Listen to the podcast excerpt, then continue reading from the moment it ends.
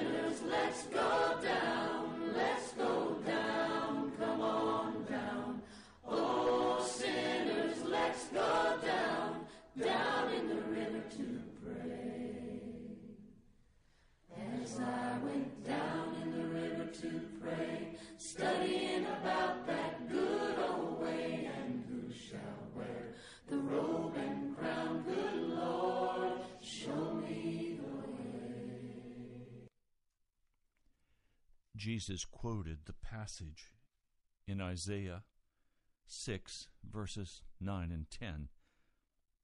He said, Though seeing, they do not see, though hearing, they do not hear or understand. In them is fulfilled the prophecy of Isaiah. You will be ever hearing, but never understanding. You will ever be seeing, but never perceiving. For this people's heart has become calloused. They hardly hear with their ears. They've closed their eyes. Otherwise, they might see with their eyes and hear with their ears and understand with their hearts and turn, and I would heal them. O Lord, as we come to this broadcast today, I am asking, would you open the eyes of those who listen and listen and see? Lord, we need to understand what your kingdom is about. We need to understand what you want to accomplish in our hearts and not just go day after day after day after day living for the world and the things of the flesh with some simple, sentimental relationship with you, Jesus, that doesn't transform us, doesn't change us. Lord, would you come today? In your majesty and in your power, would you come today to Washington, D.C., to this listening audience, and to all those on the internet who will listen around the, the world? Lord, would you come? Would you speak very clearly to our hearts? Lord, it has to be a supernatural work by your Spirit, for in the flesh we're going to be lost. So would you come, Jesus? Mm, would you come, Jesus, in power? I pray in your holy name. Amen. Today I was going to teach out of the book of Mark, in the fourth chapter, where he begins to lay out the secret of the kingdom of God. What I want you to notice is that he was going to speak to them about the secret of the kingdom of God. He was not going to talk to them about the secret of a personal relationship. He was going to talk to them about the kingdom of God. The book of Mark, the whole focus, the whole thrust is to introduce us to the kingdom of God. Pardon me. He wants us to grasp the concept of the kingdom of God. Remember,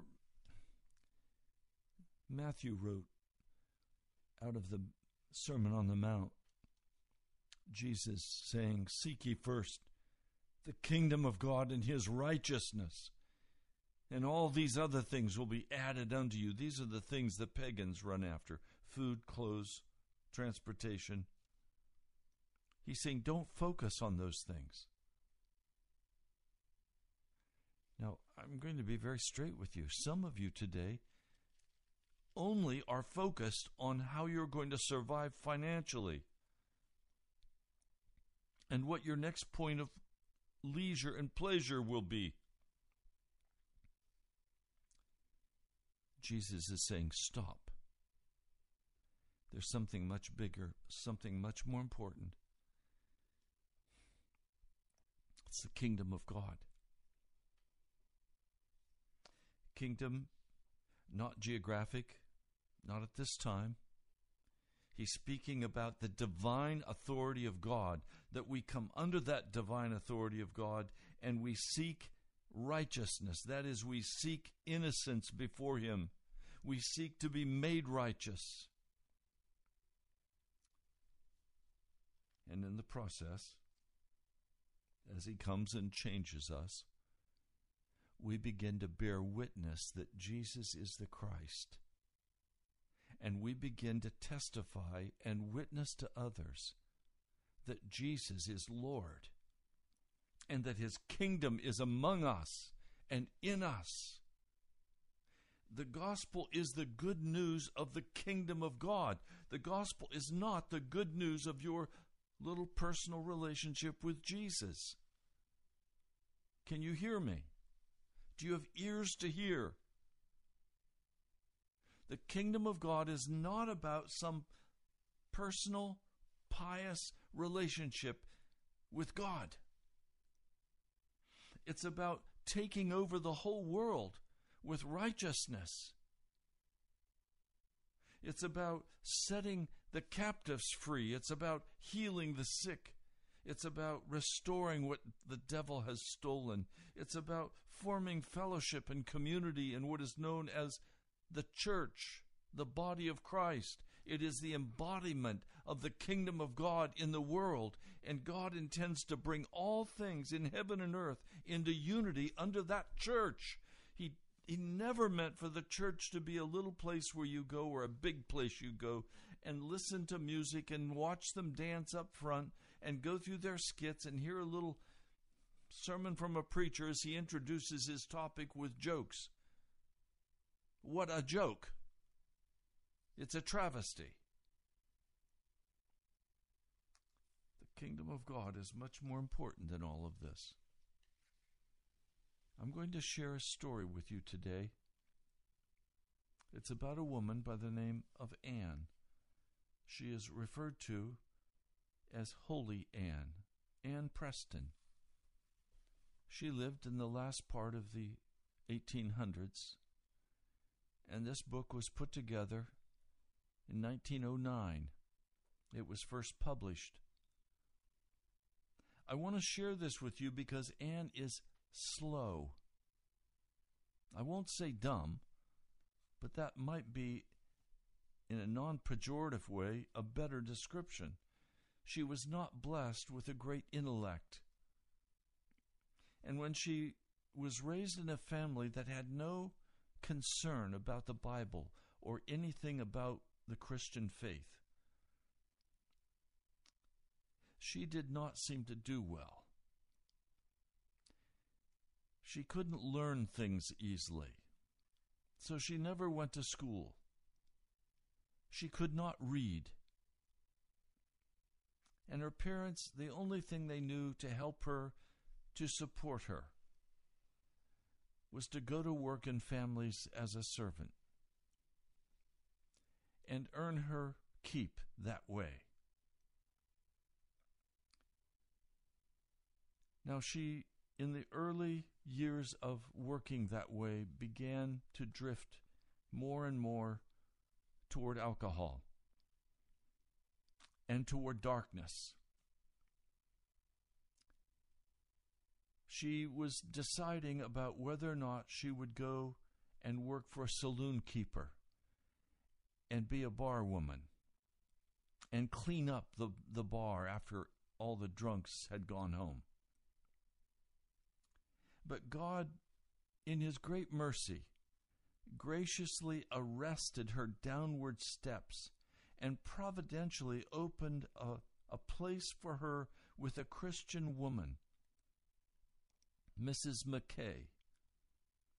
Now, Mrs. McKay hated liquor. Her husband had driven had been driven to the asylum through it. And now he was at home once more but she hated the intoxicating cup, which was often expressed and a part of her family. Now, Anne was certainly fully warned along this line by Mrs. McKay. If you're going to work here, you will not drink alcohol. Her goodness was not merely that of the negative kind, for Mrs. McKay had a positive piety of the warm Irish Methodist type, and she sought to influence anyone who came beneath her roof.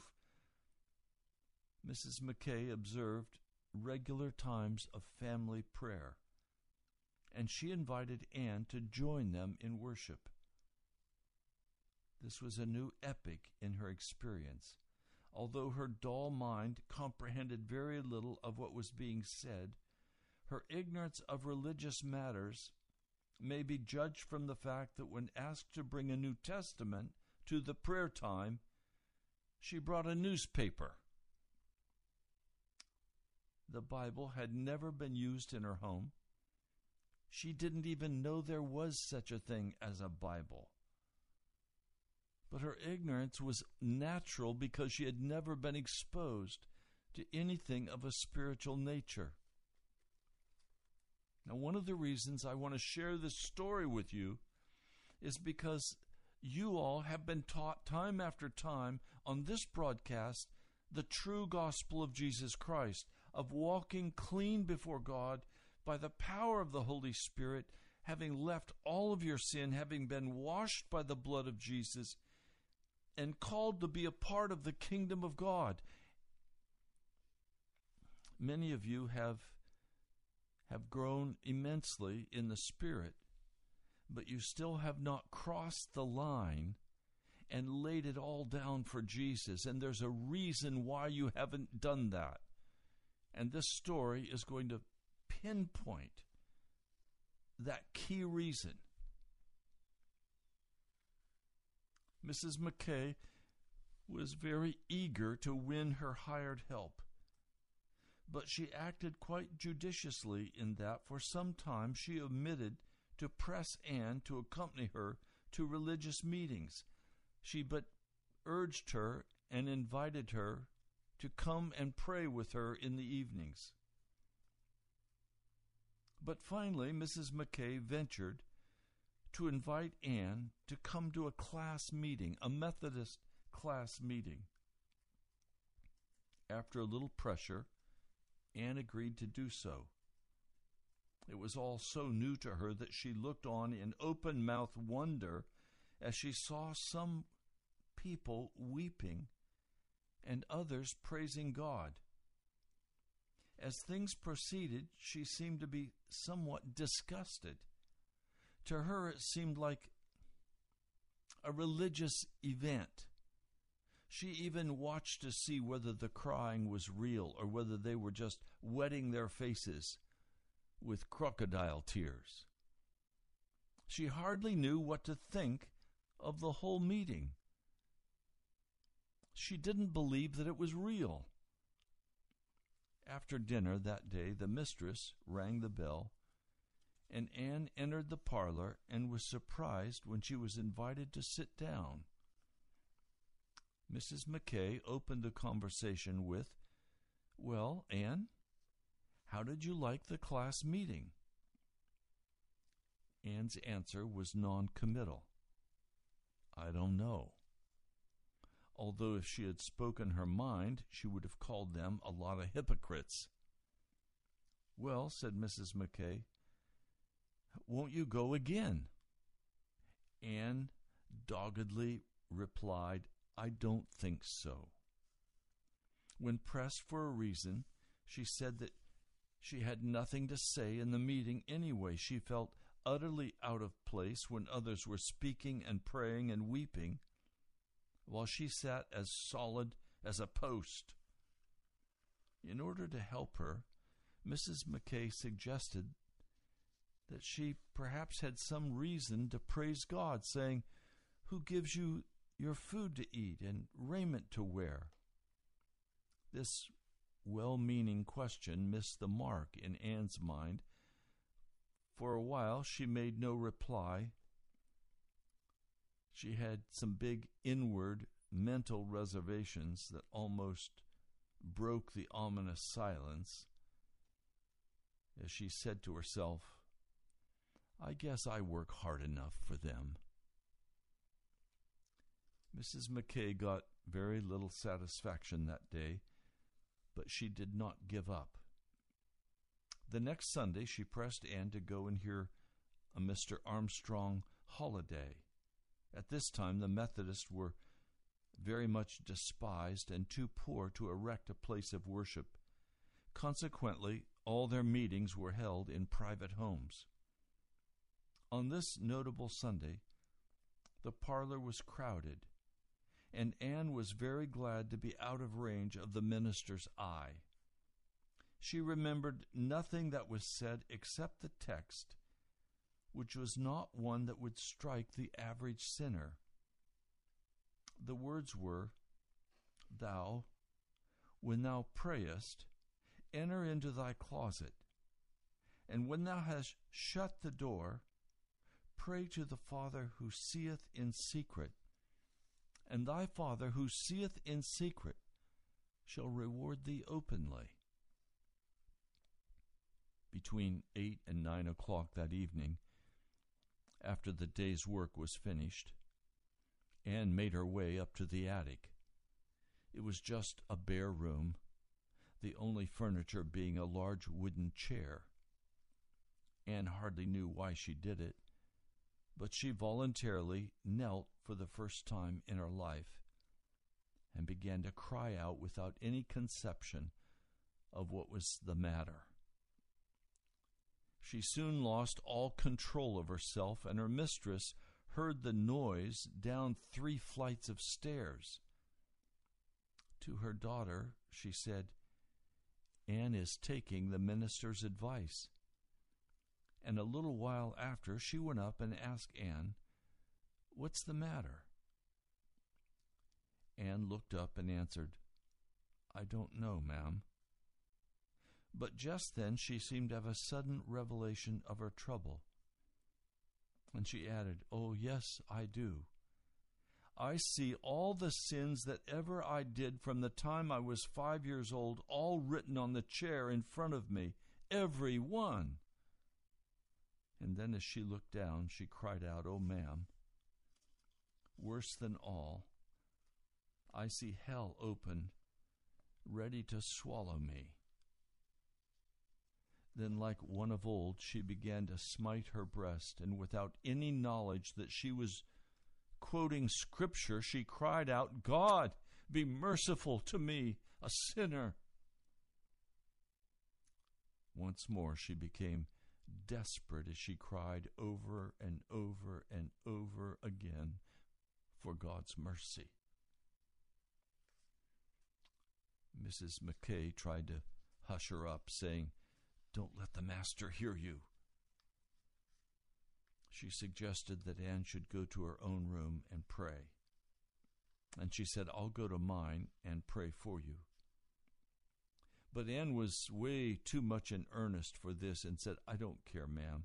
If all the world hears me, I must cry for mercy. After a little while, she retired to her room. But conviction did not cease, and she continued to pray until twelve o'clock. Then she jumped up, saying as she rose, No mercy, Lord, for me? But her heart was assured even as the question passed her lips, and, and always said that as she looked up, she saw the Savior as he was on Calvary. And she knew right then that his blood atoned for her sins. She had the Methodist way of expressing it when she said, I felt then something burning in my heart. I just longed for the morning that I could go home and tell my father and mother what the Lord had done for me. She went over to the table and picked up a testament which the young ladies used, and then prayed her first simple request as a child of God. O Lord, she said, you that has taken away this awful burden, intolerable to bear, couldn't you enable me to read one of these little things? Putting her finger on a verse, she read, Whosoever drinketh of this water shall thirst again. But whosoever drinketh of the water that I shall give shall never thirst. For the first time in her life, Anne was able to read a verse of Scripture. Now, she didn't get the whole verse, but as our later narrative will show, this was the beginning of divine assistance in the teaching of an ignorant, slow girl. The next morning, Anne was first to testify. In the in the first place, she was sent to the tavern for the daily supply of beer for her master. It did not occur to her that this was inconsistent for a Christian. But when she entered the saloon, she saw a mother giving her child a drink of whiskey. Even the tavern keeper's wife protested at this and said, Don't give that poison to the child. Anne at once stepped up and said, Well, ma'am, what makes you keep that poison? The poor woman answered, I wouldn't have it in the house if I could help it, but I can't, as my husband will sell it.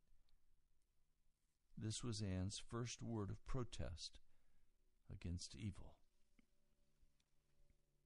Later in the day, she managed to get home to tell her father and mother of her newfound joy. On the way, the tempter suggested, You don't feel the burning in your heart now. You better not say anything about it till you're sure. However, she resisted the evil one and with real fervor broke the news to her parents. They gave her a very cool reception. The only response from her mother was, Oh, you're just like your old grandfather. You're going out of your head. Not very encouraging for this young convert. However, that very day she received a letter from her older sister Mary, who was working away, and asked her mistress to read it to her. Anne did not remember any of the news conveyed in the letter except the one statement of her sister. I am sure you have good news to tell me, Anne. I know by the answer that I have gotten in prayer. The power of prayer. For Anne's sister had written the letter two days before this time. At that time, Anne was utterly indifferent to religious influence, but by the time the letter reached her, she'd undergone the great change and had become a child of God. In her early Christian experience, Anne was very much the child of circumstances. Her religious life was largely lived by the ebb and flow of her feelings. How unsafe it is to base our hope of heaven or our present relationship to God upon the trivial happenings of everyday life or the changing moods of the human mind. Of course, Anne was not versed in the Word of God, and the only spiritual help she received was at class meetings, where she listened to the expressions of others. This was doubtless of some help to her, but it could not take the place of thorough instruction in the truth. Anne tells the following event that took place one evening. She'd cleaned out the ashes from the fireplace, but instead of leaving them by the gate until morning, as was her wont, she took them out and set the box on the brick floor. In the morning, the box and part of the lid had been consumed by the fire, and at once Anne jumped to the conclusion that this was an evidence that she was saved, that God cared for her. For had she not taken the box out that evening, the house would have been burned down there was evidently two ways of looking at the same thing, for this incident led Mr. Mackay to fire her, as he considered her unsafe and not to be trusted. She'd only been in her new situation a few months when Mr. Holliday, the minister under whom she'd been converted, having evidently watched her hard work, came to her one day and said that one of the best homes in his circuit needed a woman. If she was prepared to go, he would take her to that home. Anne at once replied, I will go anywhere, sir, where I can be free to serve Jesus. He took her and introduced her to the family of Dr. Reed, with whom she was to spend many eventful years. He agreed to pay her a magnificent wage of two dollars a month.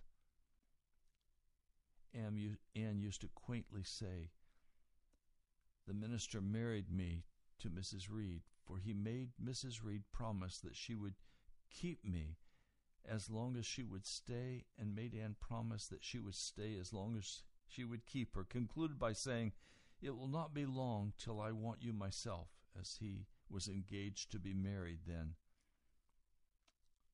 Many a time, when dissatisfied and sorely tried with the difficulties of, of her work, Anne would pack her little bundle ready to leave, but the remembrance of, of her promise to the pastor always restrained her. Further illustrating her vacillating experience at that time, Anne recalls the fact that on one occasion she was so terribly tired and she practically decided to commit suicide. She seized a novel way of death. Her master, Dr. Reed, had brought a very vicious cow, and scarcely anyone dared to go near it. It was always necessary for the man who tended it to accompany Anne while she milked. They kept it about a mile out of town. On the occasion referred to, Anne decided that she would slip off to the milking unaccompanied and expected that the cow would finish her off. To her astonishment, the savage beast stood perfectly quiet while she finished her milking, and then started homeward uninjured with her pail of milk. Mrs. Reed had discovered her absence and gave the alarm, and she was quite astonished when she saw Anne coming toward the house carrying the milk. When asked who held the cow, she simply asked, answered, Nobody. The event encouraged Anne in the thought that God really cared for her. And the next morning, she'd taken a new lease on life, and when requested to go in milk, she refused to go alone.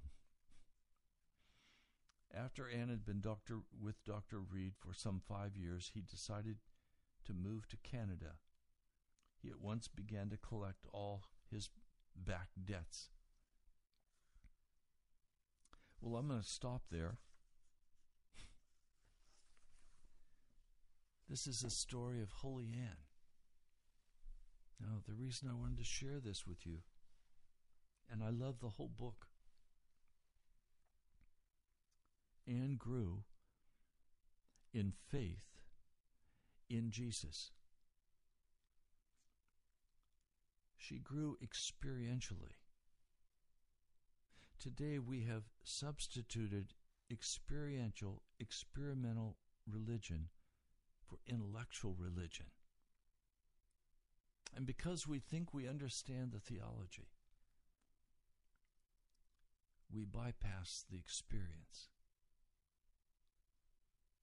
The kingdom of God is an experience. The kingdom of God is the Holy Spirit working out in us His will, so that as we submit totally to Him, He causes us to bear witness that He is the Christ. Now, Ann could not be converted by Mrs. McKay. She tried. She took her to the class meeting. And there, Ann was disgusted by the show of emotion and felt like she was just a post sitting there, not feeling, not sensing, not thinking anything was happening to her. And then she went to church and she hears one passage of Scripture that is fastened in her mind. And that Scripture allowed the Holy Spirit to come with great power and convert her from darkness to light. Now, she was holy, but she was not mature. She was very immature, but she wanted nothing to do with sin and darkness. She wanted Jesus. I want you to have this simple kind of faith. This passage that I shared with you out of the book of Matthew, where Jesus is preparing to talk about the different kinds of soil. Isaiah said, You will be ever hearing, but never understanding. He's saying this to the Jewish people. He's saying this to people who intellectually understood all the issues. He's saying you're going to continue to hear, but you won't understand. You're going to be seeing, but you won't perceive because your heart has become calloused. Your heart has become calloused. I want to ask you today is your heart calloused? Are you going about all of your normal work, your normal activities, going here and there, watching movies, going to the internet, talking and laughing foolishly with other people, and no real thought about Jesus or his kingdom? no understanding that you're called to produce something to help the poor, to heal the sick, to pray with people.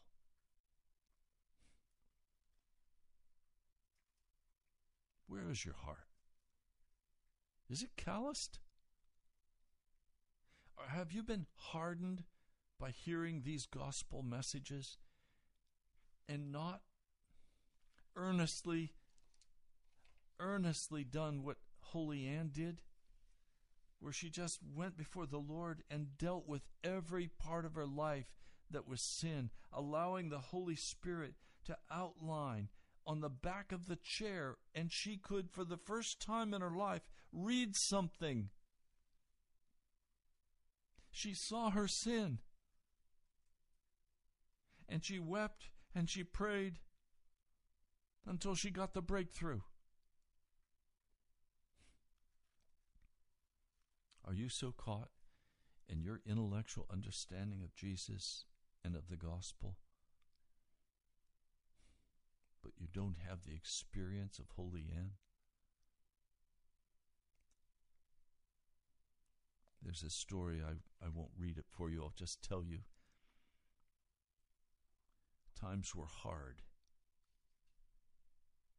Times were very hard, and she desperately needed a little more protein in her diet. She was sick.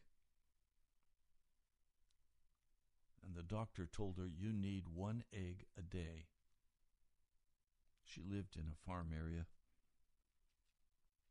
working as a mistress in the house to clean and cook and wash. She came home and she knew there were no eggs in the house and no possibility of any eggs. That was just not part of their diet. They didn't have money to purchase these, they were expensive. So Ann spoke with the Lord and said, Lord, the doctor said I'm I'm to have one egg a day. Would you give me that one egg a day? And she was prompted to open the door a crack to the outside and to just sit down on the stairway and be quiet before the Lord. So she sat there with the door open a little and waited upon the Lord. And as she waited upon the Lord, a chicken came through the door. Now she thought that was strange. She didn't know where the chicken had come from or where it was going, but the chicken promptly went upstairs to her room, laid one egg, and then came back down the stairs and went right out the front door. Each day, that chicken came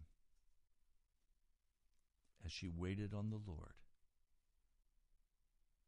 and laid one egg and then left. And when finally Ann was well after some period of time and went back to the doctor, he said, You've had that protein. You don't need it anymore. Now she could sit all day at that door open, but no chicken would come. God had sent that chicken for her. What a simple farm story of faith in waiting upon our Lord. This story of the Irish woman, Ann Preston, she was known as Holy Ann. It is so simple so uncomplicated. But everything that happened to Ann was based only on one thing, and that was the work of the Holy Spirit in her heart as He brought her into the kingdom of God. And in the kingdom of heaven, all she was to do was to seek His kingdom and his righteousness. And everything was provided for her.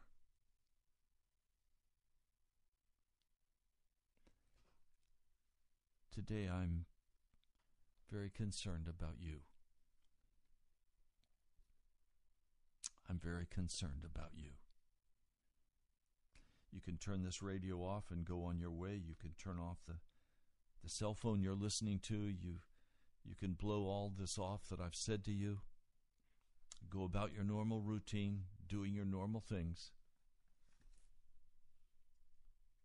But you've never gotten on your face before God and said, Oh God, be merciful to me, a sinner.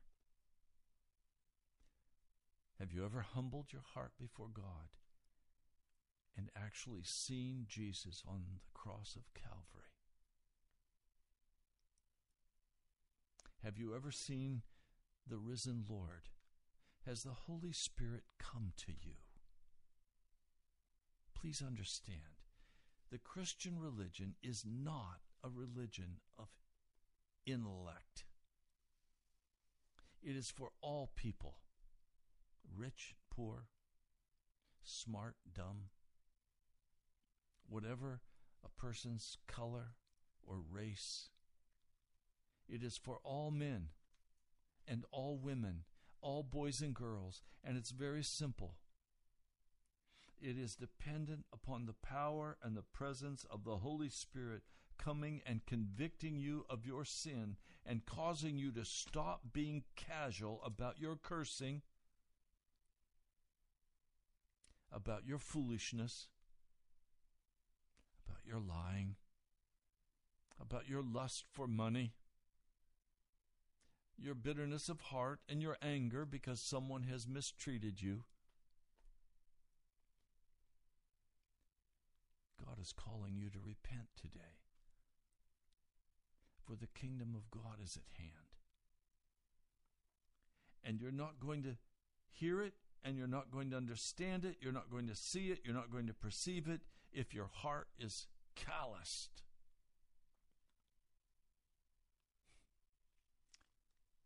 If your heart is calloused, these words will go right on past you,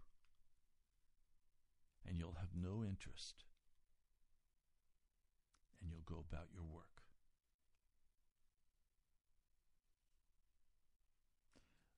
Oh Lord, I pray today for those who are listening to this broadcast.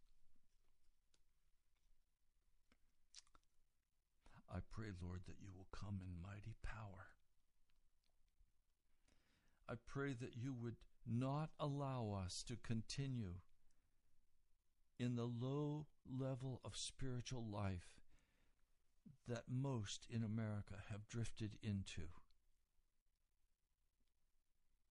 even to turning to darkness, to the filth, and to the sin brought gladly by Satan to everyone who has not found their place in you, Jesus.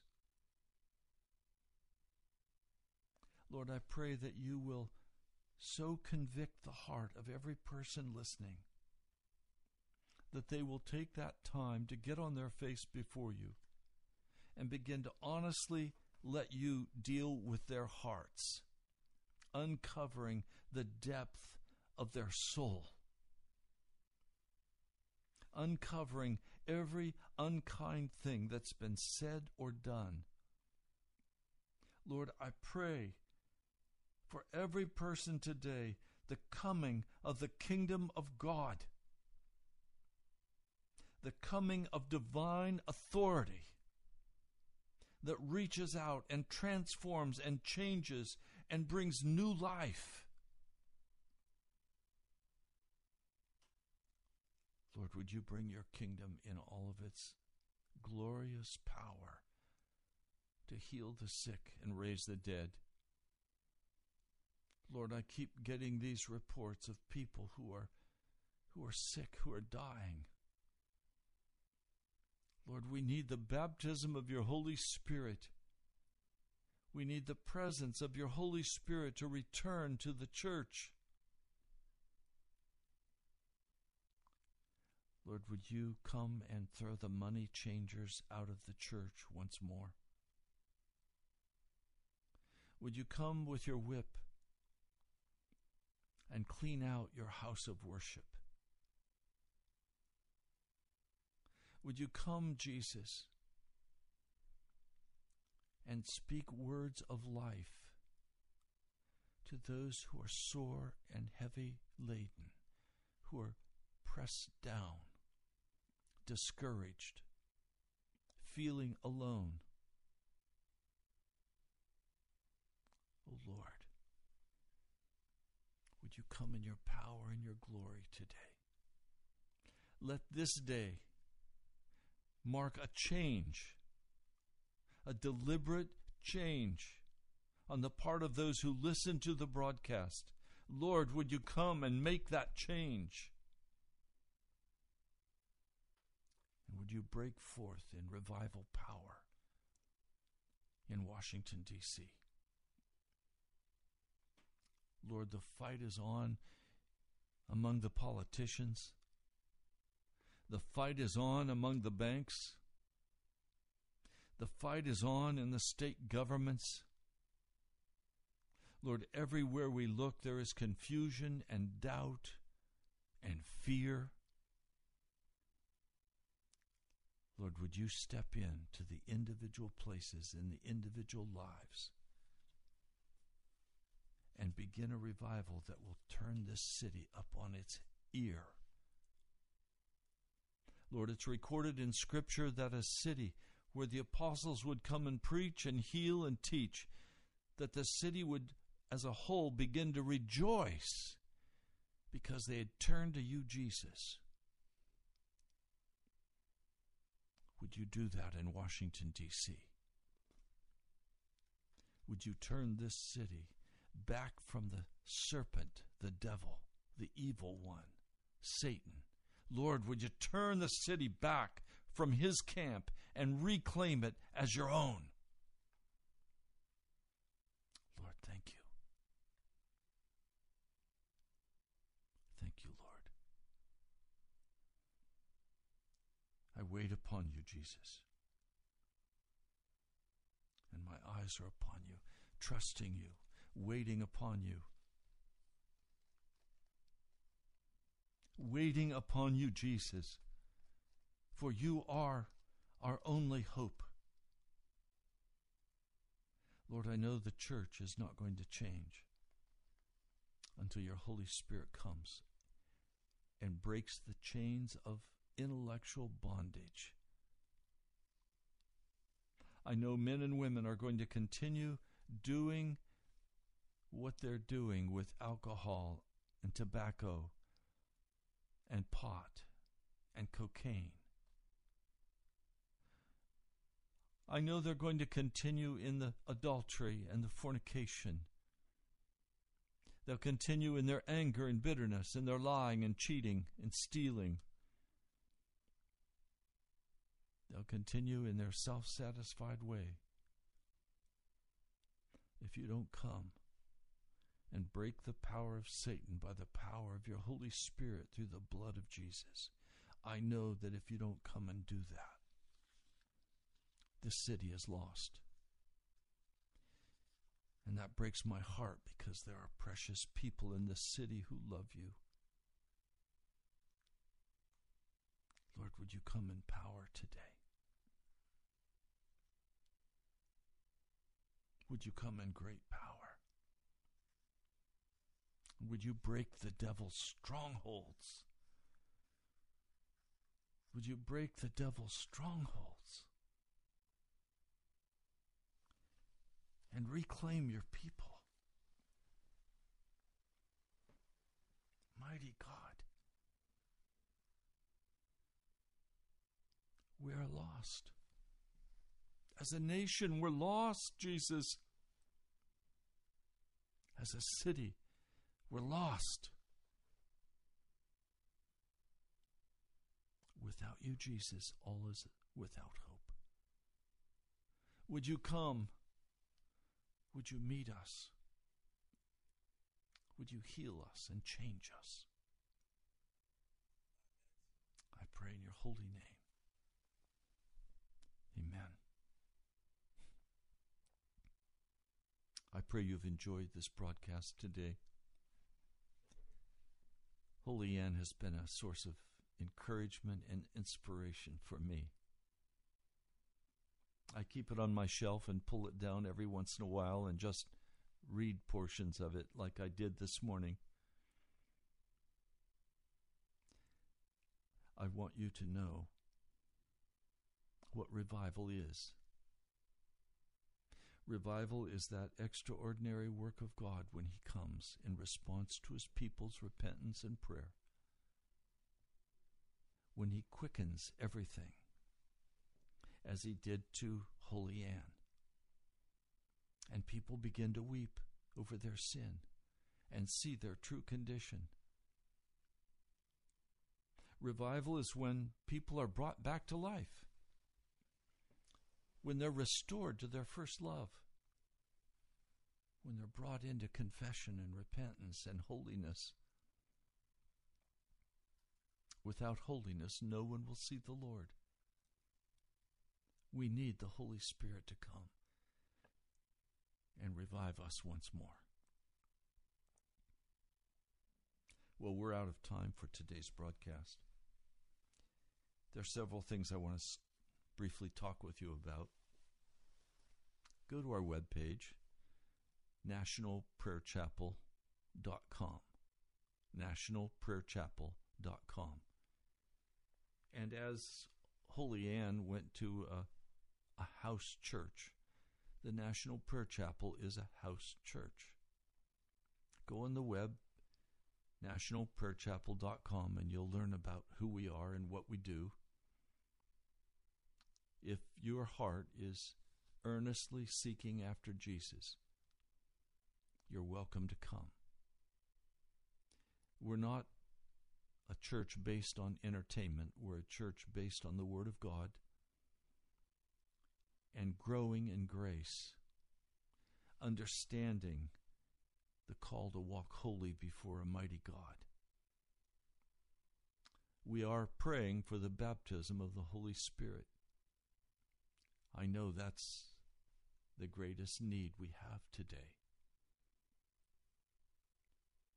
You're welcome to call me if you'd like to come, and I'll talk with you and share with you the directions. Get a pencil and jot down the phone number. It's 703 489 1785. That number again, 703 489 1785. Now, we're also continuing to pray about FM radio, and I'm simply asking that if the Holy Spirit is speaking to you about this, you've listened to this broadcast for a long time, and if the Holy Spirit is prompting you to give, then I'd like to hear from you. And also, I'm so grateful to each of you who has given the five, ten dollars, a hundred dollars, five hundred, seven hundred dollars, a thousand dollars toward paying for the monthly AM broadcast.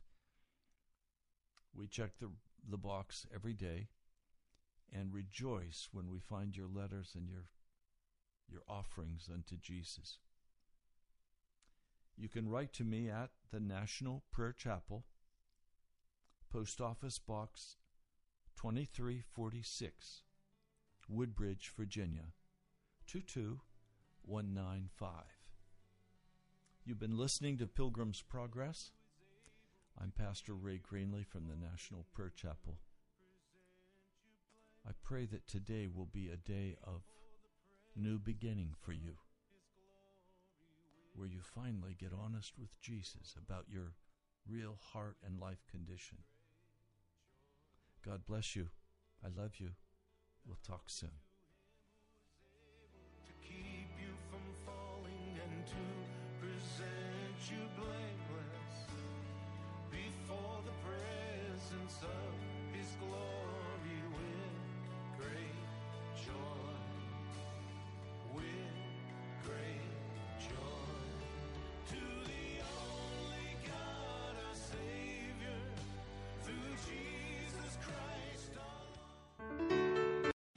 Three star general Michael J. Flynn, head of the Pentagon Intelligence Agency, knew all the government's dirty secrets. He was one of the most respected generals in the military. Flynn knew what the intel world had been up to. He understood its funding. He ordered the first audit of the use of contractors. This set off alarm bells.